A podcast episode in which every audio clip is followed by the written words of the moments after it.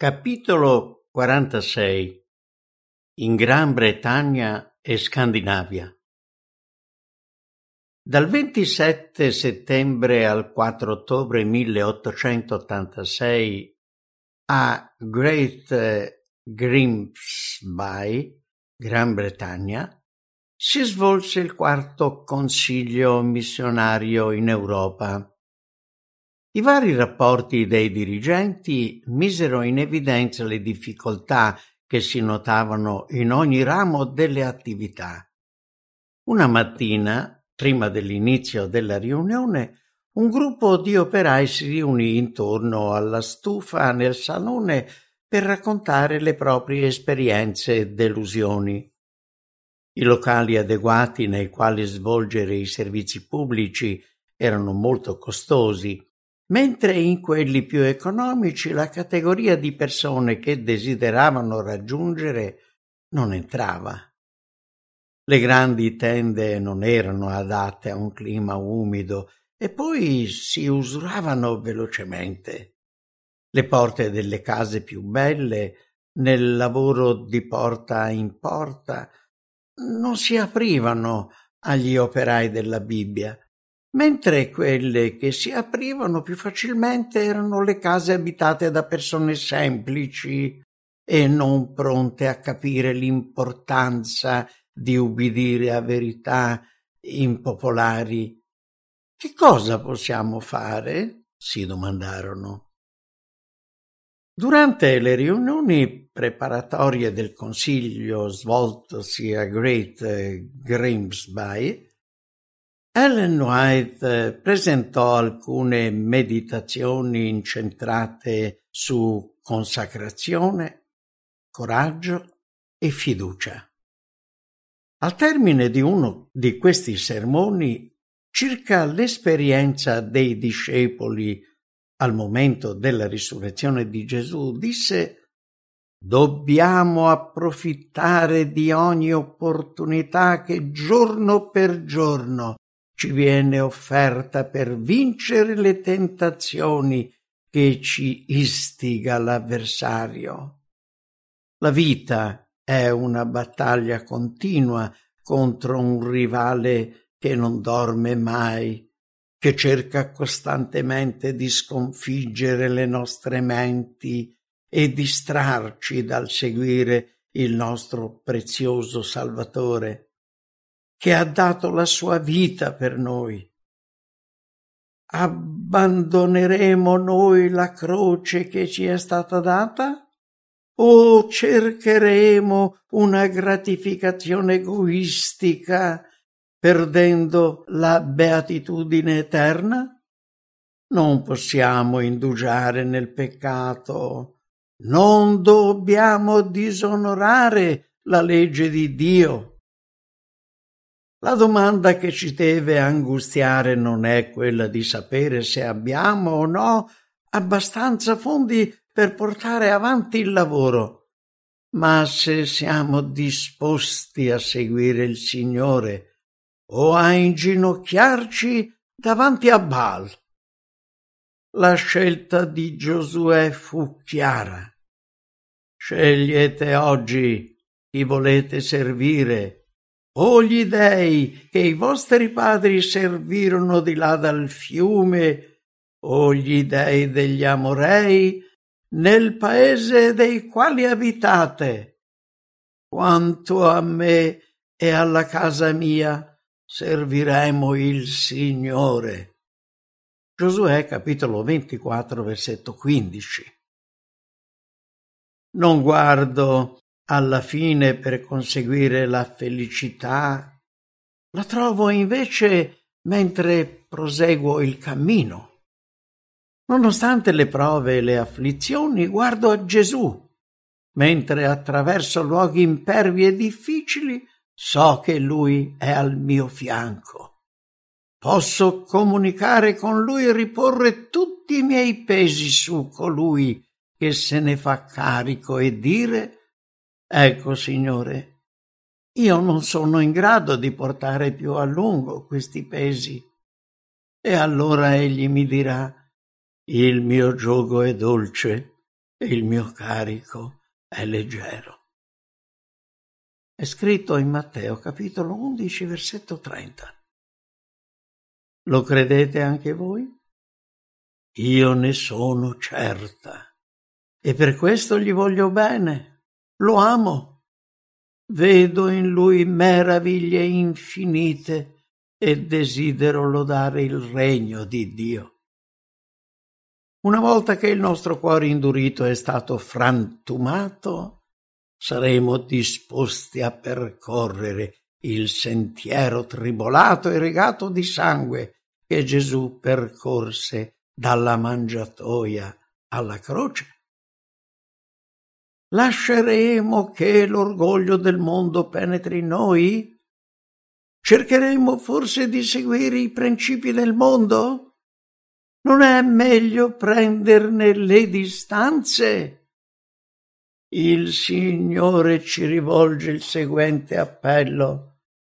Perciò uscite di mezzo a loro e separatevene, dice il Signore, e non toccate nulla d'impuro, e io vi accoglierò, e sarò per voi come un padre, e voi sarete come figli e figlie.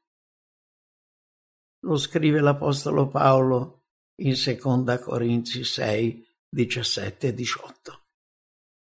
Che meraviglia!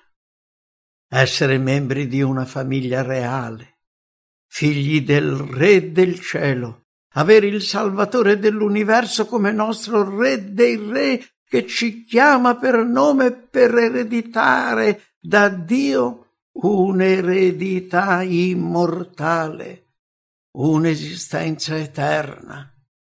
Questo è il nostro grande privilegio, ricevere la ricompensa perché ciò avvenga, occorre essere pronti a combattere le battaglie del Signore. Riusciremo a lottare senza stancarci per conseguire la vittoria? Ho preso la decisione di accettare il dono della vita eterna e non voglio tornare indietro. Non sarei mai venuta dalla California in Europa se non avessi desiderato dirvi quanto sia prezioso il Salvatore e quanto sia preziosa la verità che proclamiamo. Studiamo attentamente la parola, perché ci parla di Gesù. Leggendola capiremo le incomparabili meraviglie di Gesù. Ci innamoreremo dell'uomo del Calvario e a ogni passo potremo dire al mondo le sue vie sono vie deliziose e tutti i suoi sentieri sono tranquilli. Come è scritto in Proverbi capitolo 3 versetto 17. Siamo chiamati a presentare Cristo al mondo per testimoniare che la nostra speranza di immortalità è grande possiamo attingere alle acque della salvezza, insegnare ai nostri figli ad amare e a temere Dio.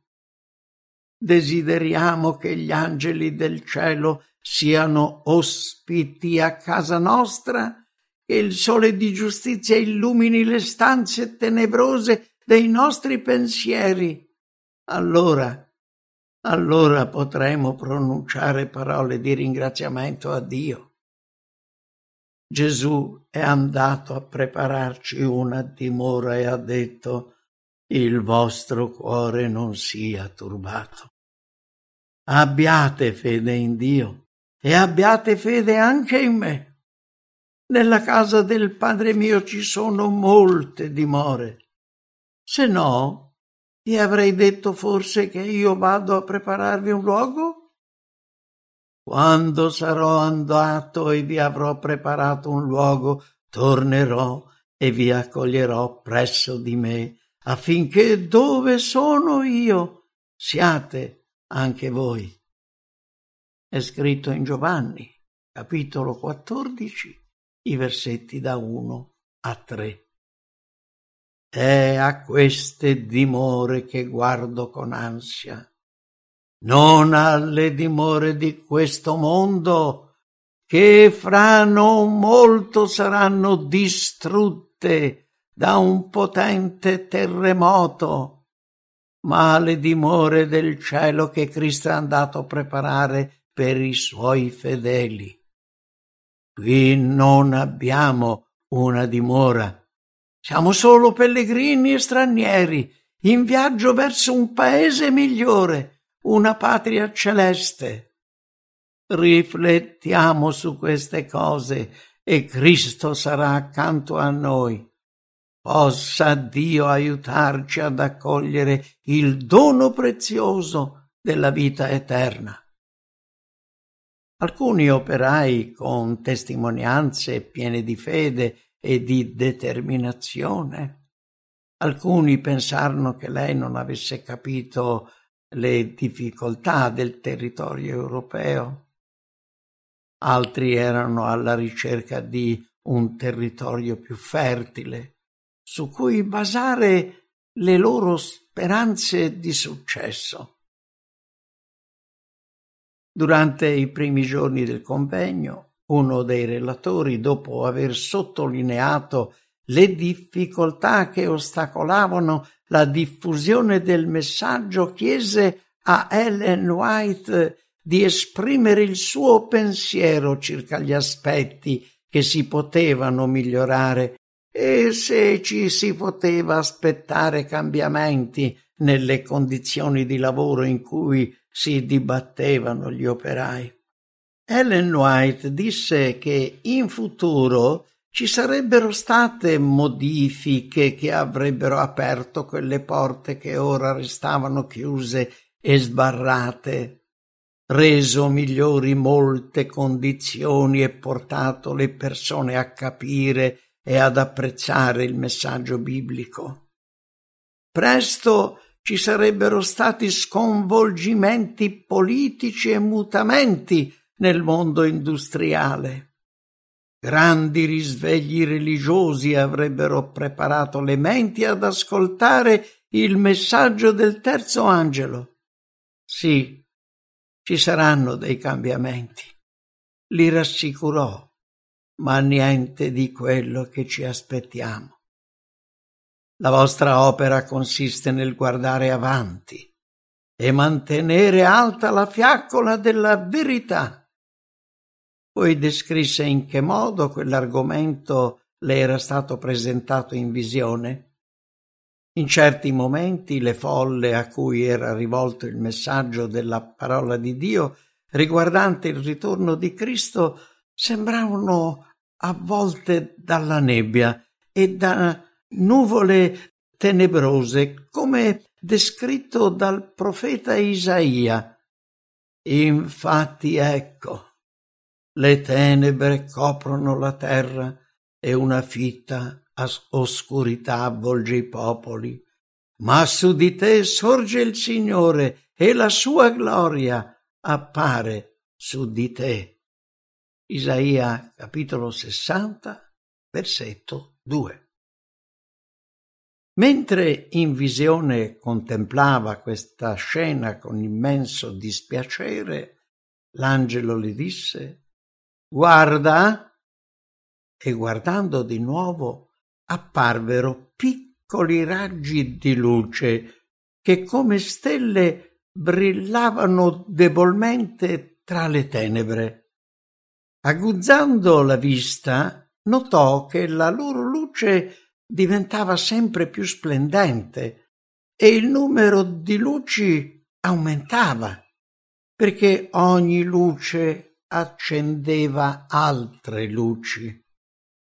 A volte queste luci si riunivano come per incoraggiarsi reciprocamente, poi si allontanavano, andando ogni volta più lontano per accenderne altre. Così il lavoro procedette fino a quando le luci illuminarono tutto il mondo con il loro splendore. Per concludere disse questa è la descrizione dell'opera che siamo chiamati a svolgere. Voi siete la luce del mondo, come è scritto in Matteo capitolo 5 versetto 14. Dobbiamo tenere alta la fiaccola della verità per coloro che ci circondano. Teniamola saldamente, innalziamola ancora di più, cercando di accendere altre luci. Non ci scoraggiamo se la nostra non è una luce grande. Anche se fosse solo un lucignolo, teniamolo ben in alto. Facciamo in modo che possa brillare perché, manifestando tutto il nostro impegno, il Signore ci accorderà la sua benedizione. Nota. Nei resoconti ufficiali del progresso del messaggio del terzo angelo in Gran Bretagna, di tanto in tanto ci sono cenni all'influenza che la vendita di periodici economici ha avuto nello sviluppo di un forte dipartimento in quel campo di lavoro. Sono state spedite pubblicazioni in tutto il regno, riferirono gli operai nel 1888 Anime fedeli sono state invogliate ad abbracciare la verità e numerose altre la stanno ricercando con sincerità. Alla conferenza generale del 1895 fu detto che la percentuale di vendite settimanali di Present Tract, il periodico missionario pubblicato dalla Chiesa avventista in Gran Bretagna sin dal 1884, era passato da 9.000 a 10.000 copie. Niente di tutto quello che si è fatto in Gran Bretagna ha avuto un risultato come la diffusione di questo giornale. E nel 1897 i fratelli europei si rallegrarono di una diffusione ancora più ampia del loro giornale missionario. La rivista missionaria ha raggiunto la tiratura di 13.000 copie settimanali, dichiararono, e molti stanno conoscendo la verità grazie alla lettura di questo mezzo. Durante la conferenza generale del 1909, il fratello Sisley, responsabile della casa editrice britannica, revisionò i risultati degli ultimi quattro anni e disse negli ultimi quattro anni, escluso il considerevole commercio estero, abbiamo venduto 168.947 libri e 6.871.649 periodici, 23.382 opuscoli, e 964.163 giornali per una vendita al dettaglio di 310.227,57 dollari con una media annua di 42.237 libri e 1.717.912 periodici 5.840 opuscoli, 241.041 giornali, per una media annua di 77.555 dollari. Abbiamo 207 colportori regolari che distribuiscono libri e riviste. In media abbiamo un colportore ogni otto membri. L'utile netto della nostra opera editoriale durante gli ultimi quattro anni ammonta a 19.878 dollari. La società missionaria ha versato questa somma e altri 12.832 dollari degli utili precedenti per un totale di 32.710 dollari ai fondi dell'Unione Britannica. Durante i due anni trascorsi in Europa, Ellen White visitò la Danimarca, la Svezia e la Norvegia tre volte. Alla fine del convegno missionario tenutosi a Basilea nel settembre del 1885, i delegati scandinavi la pregarono di andare a visitare anche il loro territorio e sebbene i suoi amici svizzeri le avessero fatto notare che sarebbe stato meglio attendere l'estate per viaggiare nel nord Europa, lei decise di partire, fiduciosa che Dio le avrebbe dato la forza di sopportare le asperità del viaggio. Ella trascorse il mese di ottobre e la prima metà di novembre a Copenaghen, Stoccolma,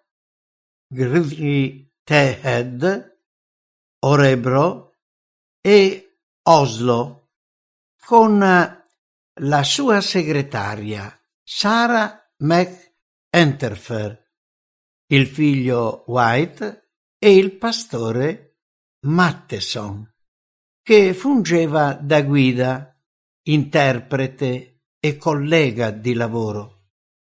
Ovunque i credenti si riunivano per ascoltarla, il suo messaggio veniva accolto con reverenziale interesse. Le congregazioni non erano numerose, a eccezione di Oslo, dove la comunità era composta da 120 membri. Sabato 31 ottobre, quando giunsero fratelli e sorelle anche da altre chiese, le presenze furono di circa 200. La domenica tenne una conferenza nel salone del patronato dei lavoratori a circa 800 persone e la domenica successiva, su richiesta del presidente di un'importante società del benessere, Parlò a circa 1300 persone nella palestra dell'esercito sull'importanza dell'educazione familiare, sui principi della temperanza e l'argomento fu presentato secondo la prospettiva biblica e illustrato con le esperienze di personaggi biblici. Durante l'estate del 1886 venne attuata la seconda visita di Ellen White in Scandinavia in compagnia del figlio e della sorella Mac Enterfer. Durante la prima parte del viaggio, Christine Dahl si offrì come guida e interprete. La riunione più importante di questo viaggio si svolge a Orebro, in Svezia. Qui dal 23 al 28 giugno la Federazione svedese tenne la sua assemblea annuale. In questa occasione si organizzarono la società missionaria e il Dipartimento della Scuola del Sabato, che includevano il lavoro svolto in Danimarca, Svezia e Norvegia. Una settimana prima dell'inizio dei lavori della federazione, il pastore Matheson aprì una scuola di colportaggio e una di operai biblici. Nella conduzione della scuola era stato affiancato dal pastore Oyen di Oslo e da Olsen, giunto dagli Stati Uniti.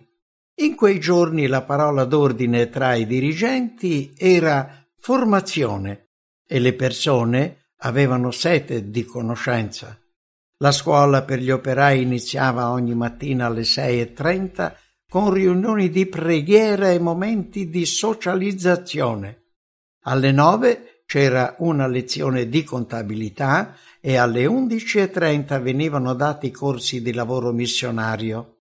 Alle ore 16 il corso per come organizzare conferenze bibliche e alle venti il culto serale con il sermone.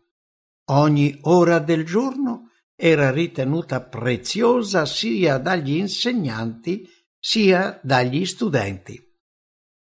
Alla sessione della federazione erano presenti circa 65 osservatori del sabato. Delle dieci chiese svedesi, nove erano rappresentate da 23 delegati. Ellen White parlò sei volte negli incontri di prima mattina e cinque volte in altre occasioni, rivolgendosi alla piccola ma risoluta schiera di credenti, ella disse All'inizio il lavoro è duro e procede lentamente. Questo è il momento in cui tutti devono piegare la schiena per sollevare i vari pesi e trasportarli lontano. Dobbiamo procedere, nonostante davanti a noi ci siano da una parte il Mar Rosso e dall'altra montagne invalicabili. Dio è stato con noi e ha benedetto i nostri sforzi. Dobbiamo lavorare per fede. Il regno dei cieli è preso a forza e i violenti se ne impadroniscono. Così recita Matteo capitolo 11 versetto 12. Dobbiamo pregare, credere che le nostre preghiere siano ascoltate e lavorare. Ora l'opera può sembrare piccola, ma ci deve essere un inizio e poi la crescita.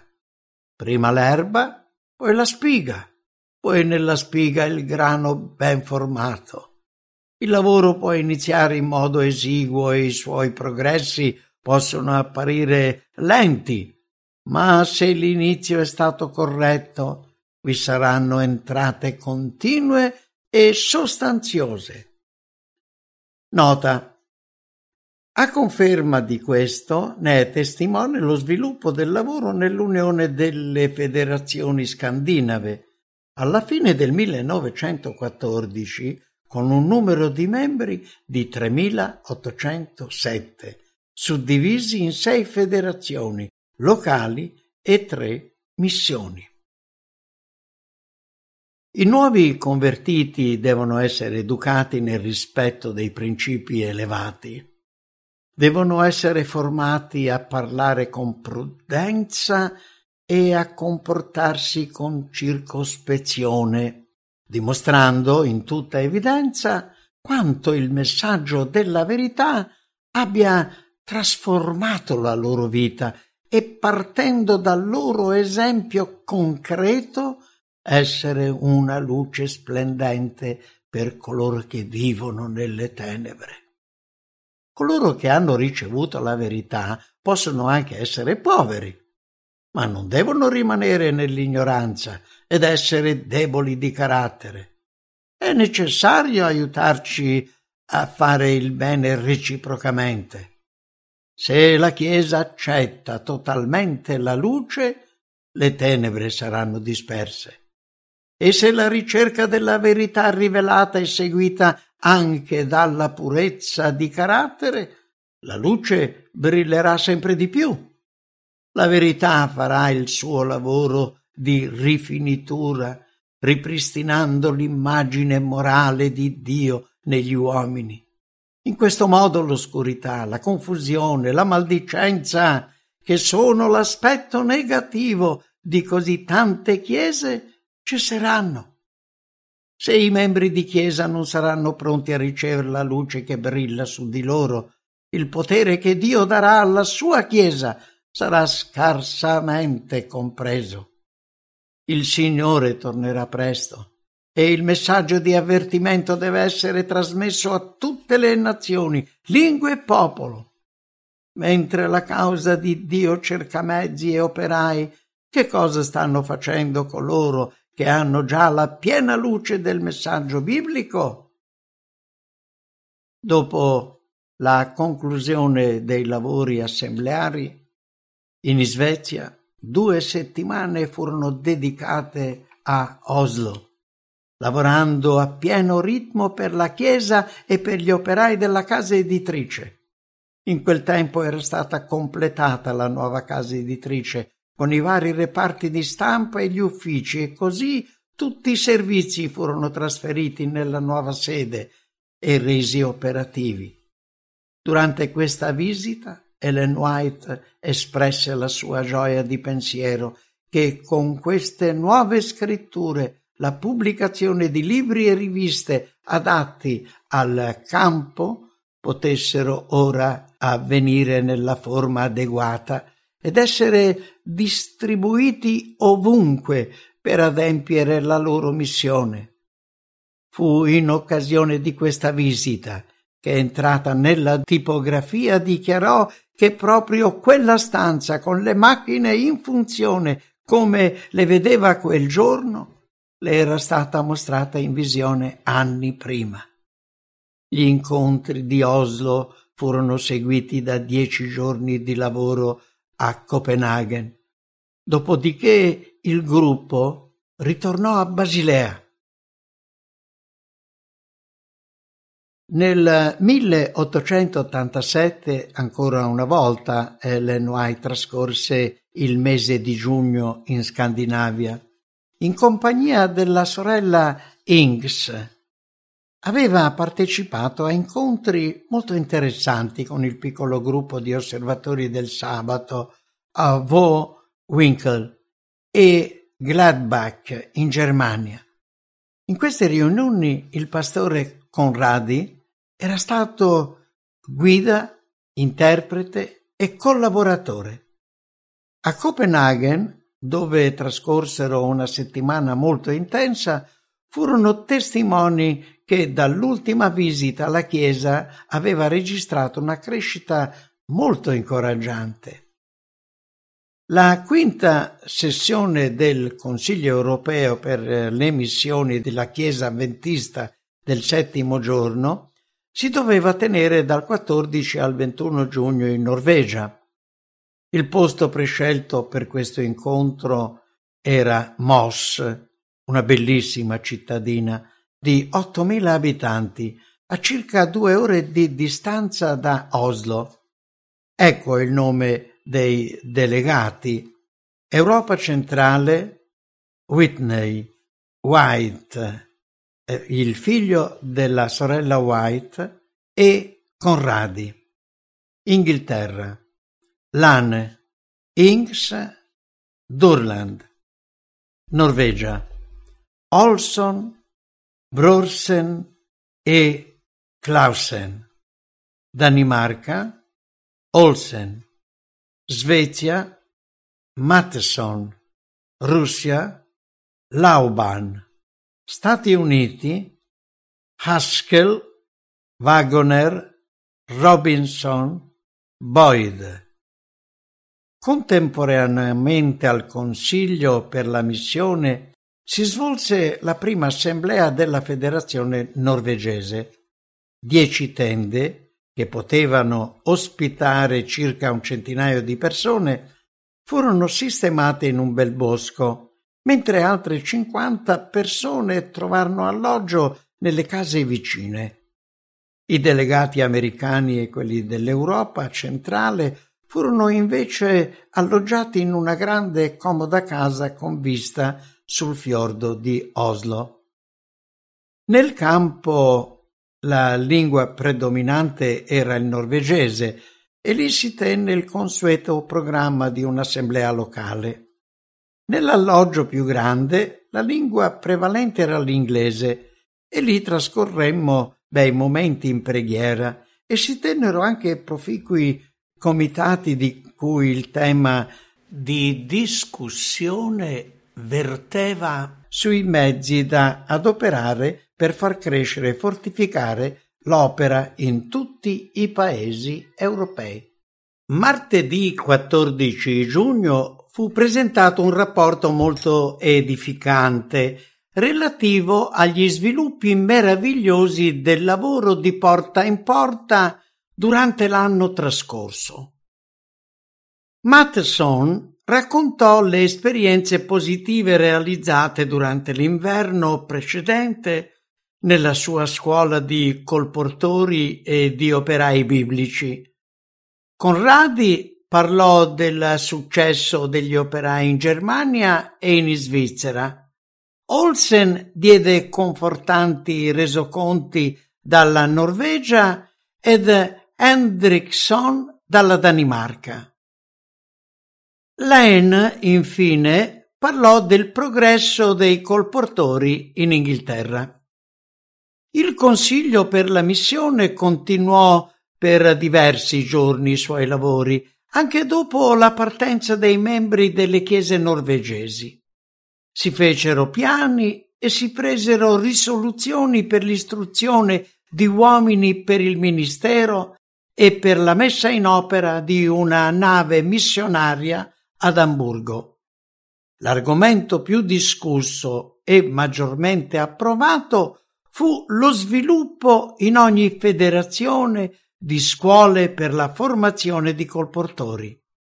Di conseguenza fu riservata un'attenzione particolare alla preparazione e alla pubblicazione di letteratura il più possibile adatta alle necessità locali.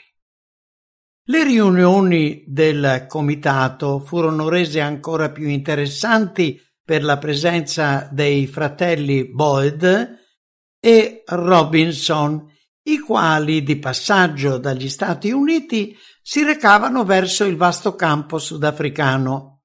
Si unirono a noi molto volentieri per studiare le difficili questioni dell'opera in Europa e presentarono anche molte loro problematiche sudafricane per un'analisi informale. Mentre scriveva a questi fratelli quanto grande fosse l'opera che li attendeva, Ellen White sottolineò l'importanza di iniziare bene il lavoro. Parlò di territori dove si sarebbe potuto fare molto di più se l'opera non fosse stata impedita a causa di iniziative economiche poco sagge e disse che se il lavoro fosse stato impostato bene fin dall'inizio, la tesoreria avrebbe risparmiato molte risorse. Ella disse Abbiamo grande fiducia nelle importanti verità che ci sono state affidate. Siamo felici perché ci sono uomini che vanno nei nostri campi missionari e sono pronti a lavorare con un salario minimo. Il denaro non ha alcuna importanza paragonato alla loro coscienza e a quello che sentono di dover compiere per amore di Cristo e dei propri simili, con l'obiettivo di portare la verità a coloro che vivono nell'errore in paesi lontani. Gli uomini che si consacrano alla grande opera di insegnare la verità non sono persone che si lasciano corrompere dalla ricchezza o spaventare dalla povertà. Dio però desidera che i suoi servitori facciano continui progressi per svolgere nel migliore dei modi il lavoro. Il Signore inviò i suoi discepoli a due a due. Non devono essere le idee e i piani di una singola persona ad avere potere decisionale nel far progredire l'opera. Che nessuno si separi dall'altro per sostenere i propri metodi e i propri progetti. Ciò potrebbe avere un'inclinazione anomala, soprattutto se si considera il carattere delle persone cui si lascia il potere di decidere e ciò potrebbe avere conseguenze deleterie per gli interessi dell'opera. Gli operai non devono isolarsi gli uni dagli altri, ma lavorare insieme in tutto ciò che riguarda la causa di Dio. E una delle cose più importanti da prendere in considerazione è l'accrescimento delle proprie conoscenze si presta troppa poca attenzione a questo argomento. Si dovrebbero coltivare quelle capacità che ci aiutano a svolgere un lavoro dignitoso e di qualità per Dio e acquisire sapienza in misura ben più ampia di quanto suppongano coloro che hanno lavorato per anni nella causa di Dio. Manteniamo alto il carattere dell'opera evangelistica. Uomini e donne che svolgono un lavoro missionario si chiedano chi sono io? Che cosa dovrei essere? Che cosa devo fare? Che ogni operaio rifletta sul fatto che non può dare agli altri quello che lui stesso non possiede. Ecco perché non deve preoccuparsi di promuovere solo i propri metodi e le proprie abitudini. Paolo afferma non che io abbia già ottenuto tutto questo, ma proseguo il cammino. Così recita Filippesi 3, versetto 12.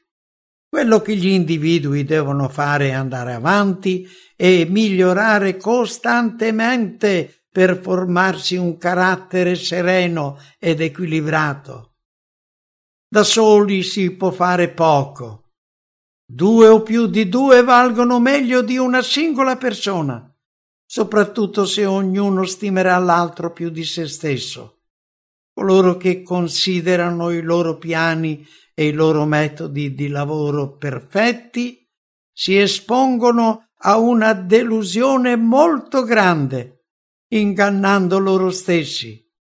Cerchiamo il consiglio reciproco in preghiera e umiltà di spirito, pronti a essere guidati e consigliati. È così che Dio diventerà il vostro consigliere. Non dobbiamo permettere che il modo d'agire del mondo divenga il nostro. Cerchiamo di presentare al mondo un modello più nobile, dimostrando che la nostra fede possiede un carattere forte ed elevato. Facciamo agli altri quello che vorremmo fosse fatto a noi. Che ogni azione riveli quanto sia nobile la verità Siate fedeli alla vostra fede e sarete fedeli a Dio. Esaminiamo la scrittura per capire realmente quali siano le sue richieste. Quando il Signore ci parla, il nostro dovere è quello di ascoltare e ubbidire. Quando incominciamo l'opera in un nuovo territorio, dobbiamo muoverci in modo da rappresentare degnamente il Signore, affinché la verità che proviene da Lui possa essere accolta. Ricordiamoci sempre che la verità va presentata con grande prudenza. Occorre agire con cautela e soprattutto mettere in pratica la misericordia tutte le volte che presentiamo le dottrine gli insegnamenti e l'amore di Cristo addolciranno e prepareranno il cuore per il buon seme della verità. Se agiremo in questo modo, otterremo la fiducia delle persone con cui desideriamo entrare in contatto. Non abbassiamo lo standard del nostro lavoro. Facciamo in modo che le pubblicazioni, i giornali e gli opuscoli siano diffusi per preparare le menti dei lettori alla predicazione della verità. Non lesiniamo l'impegno e il lavoro. Se l'opera inizia con prudenza, proseguirà bene e conseguirà il successo. Tuttavia, occorre essere umili e ricettivi se si vuole istruire gli altri e portarli sulla via della verità e della giustizia. Nel riconsiderare i progressi compiuti nell'opera in Europa verso la fine del 1887, Ellen White descrisse gli inizi provvidenziali di Dio e le opportunità per il futuro. Ecco quanto scrisse. Un grande lavoro è affidato a coloro che annunciano la verità presente in Europa. Ci sono paesi come la Francia e la Germania, con le loro grandi e popolose città. Ci sono paesi come l'Italia, la Spagna e il Portogallo, che dopo tanti secoli di tenebre si sono aperti alla parola di Dio, pronti a ricevere l'ultimo messaggio di avvertimento al mondo. Abbiamo nazioni come l'Olanda, l'Austria, la Romania, la Turchia, la Grecia e la Russia, patrie di milioni e milioni di persone, le cui anime ignare delle grandi verità per questo tempo sono tanto preziose agli occhi di Dio quanto lo sono quelle di altre nazioni. In questi paesi è stato già fatto un lavoro eccezionale. Molti hanno accettato la verità sparsi in ogni regione come veri portatori di luce. Ma quanto poco è stato fatto, se paragonato al grande lavoro che ci attende. Gli angeli di Dio agiscono in modo positivo sulle menti di queste persone e le preparano ad accogliere questo messaggio di avvertimento. Abbiamo bisogno di altri missionari per diffondere il messaggio in quei territori che ancora non sono stati visitati. Si sta svolgendo un'opera pionieristica in nuovi luoghi. Il messaggio avventista deve essere tradotto in altre lingue, affinché ogni nazione possa gioire del suo influsso puro e vivificante. I colportori ottengono risultati incoraggianti nella vendita dei nostri libri. È così che la luce viene diffusa e il colportore, che in molti casi ha perso il suo precedente lavoro per aver accettato la verità, può sostenere la propria famiglia e grazie alle vendite contribuire anche al mantenimento del Ministero delle Pubblicazioni. Nel periodo della riforma alcuni monaci che avevano abbandonato la vita monastica e non avevano più alcun mezzo di sostentamento attraversarono il paese per vendere le opere di Lutero, le cui idee circolarono rapidamente in tutta Europa. La vendita porta a porta fu in quel tempo uno dei metodi più efficaci per diffondere la conoscenza del Vangelo. Lo stesso accadrà anche oggi. Ci saranno certamente ostacoli che rallenteranno il cammino. Ovunque siano sorte delle missioni, questi non sono mancati. La poca esperienza, le imperfezioni, gli errori, gli influssi negativi sono stati superati. Quante volte questi atteggiamenti hanno ritardato l'avanzamento della causa in America.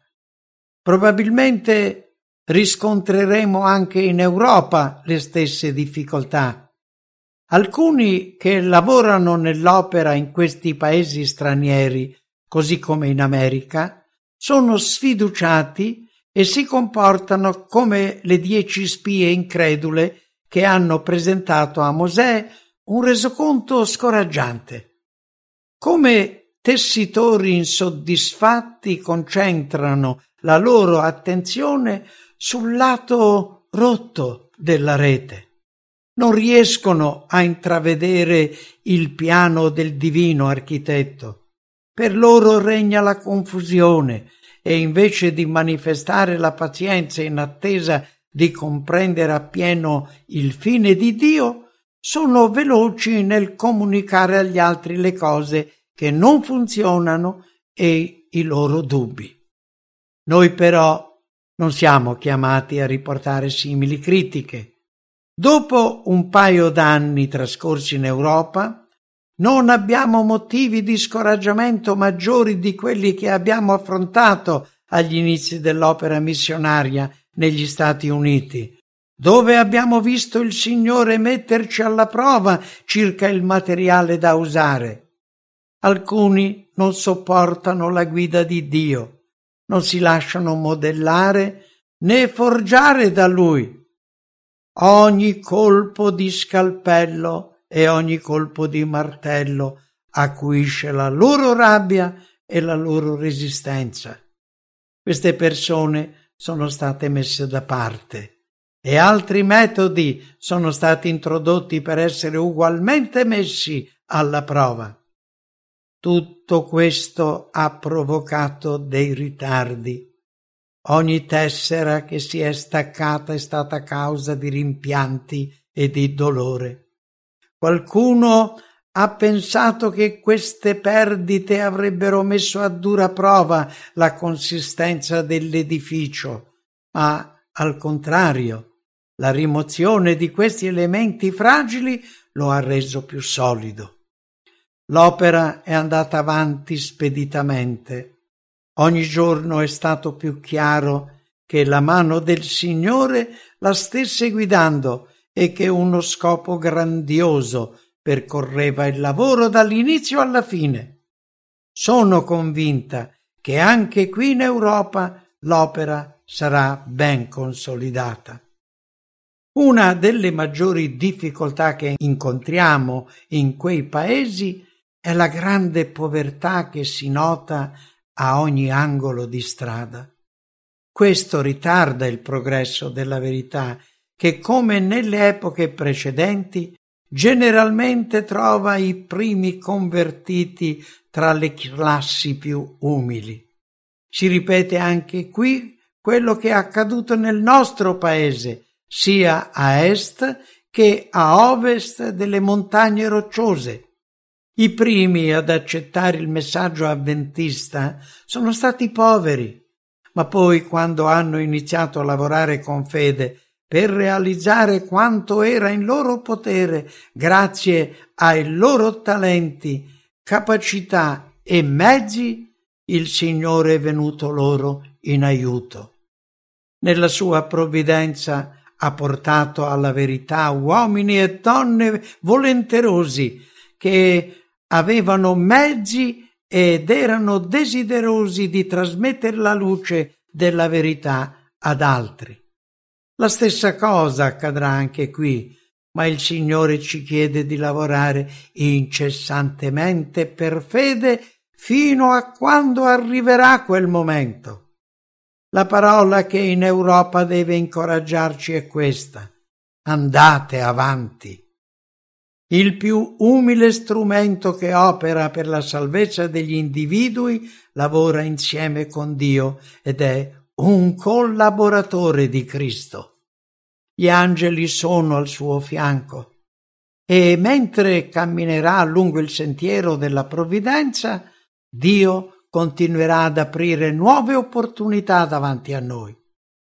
Più grandi saranno le difficoltà da superare, più grande sarà la vittoria che otterremo. Ellen White visse abbastanza per vedere il giorno in cui un discreto numero di credenti avventisti sorse in Europa grazie agli infaticabili sforzi di tanti operai. Fu molto contenta di constatare la prosperità di cui godevano molti settori dell'opera in vari paesi. Mentre i vari rapporti testimoniavano la continua crescita numerica dei credenti, superando nel 1914 le 30.000 unità, più all'intero numero di avventisti del settimo giorno di tutto il mondo al tempo del suo soggiorno in Europa.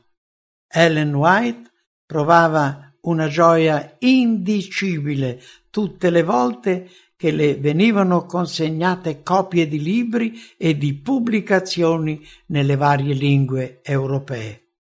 Come risultato dell'attività editoriale delle diverse case editrici dalle cui tipografie uscivano opere, nel 1913 la vendita complessiva ammontò a 482.000 dollari.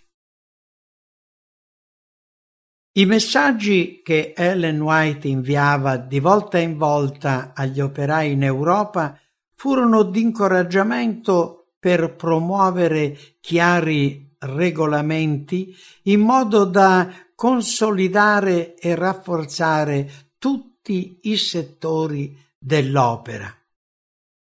Nel 1902 così scrisse Fratelli miei, dimorate nel Signore Dio delle schiere angeliche. Di lui abbiate timore e tremore. È giunto il momento per realizzare progetti più ambiziosi.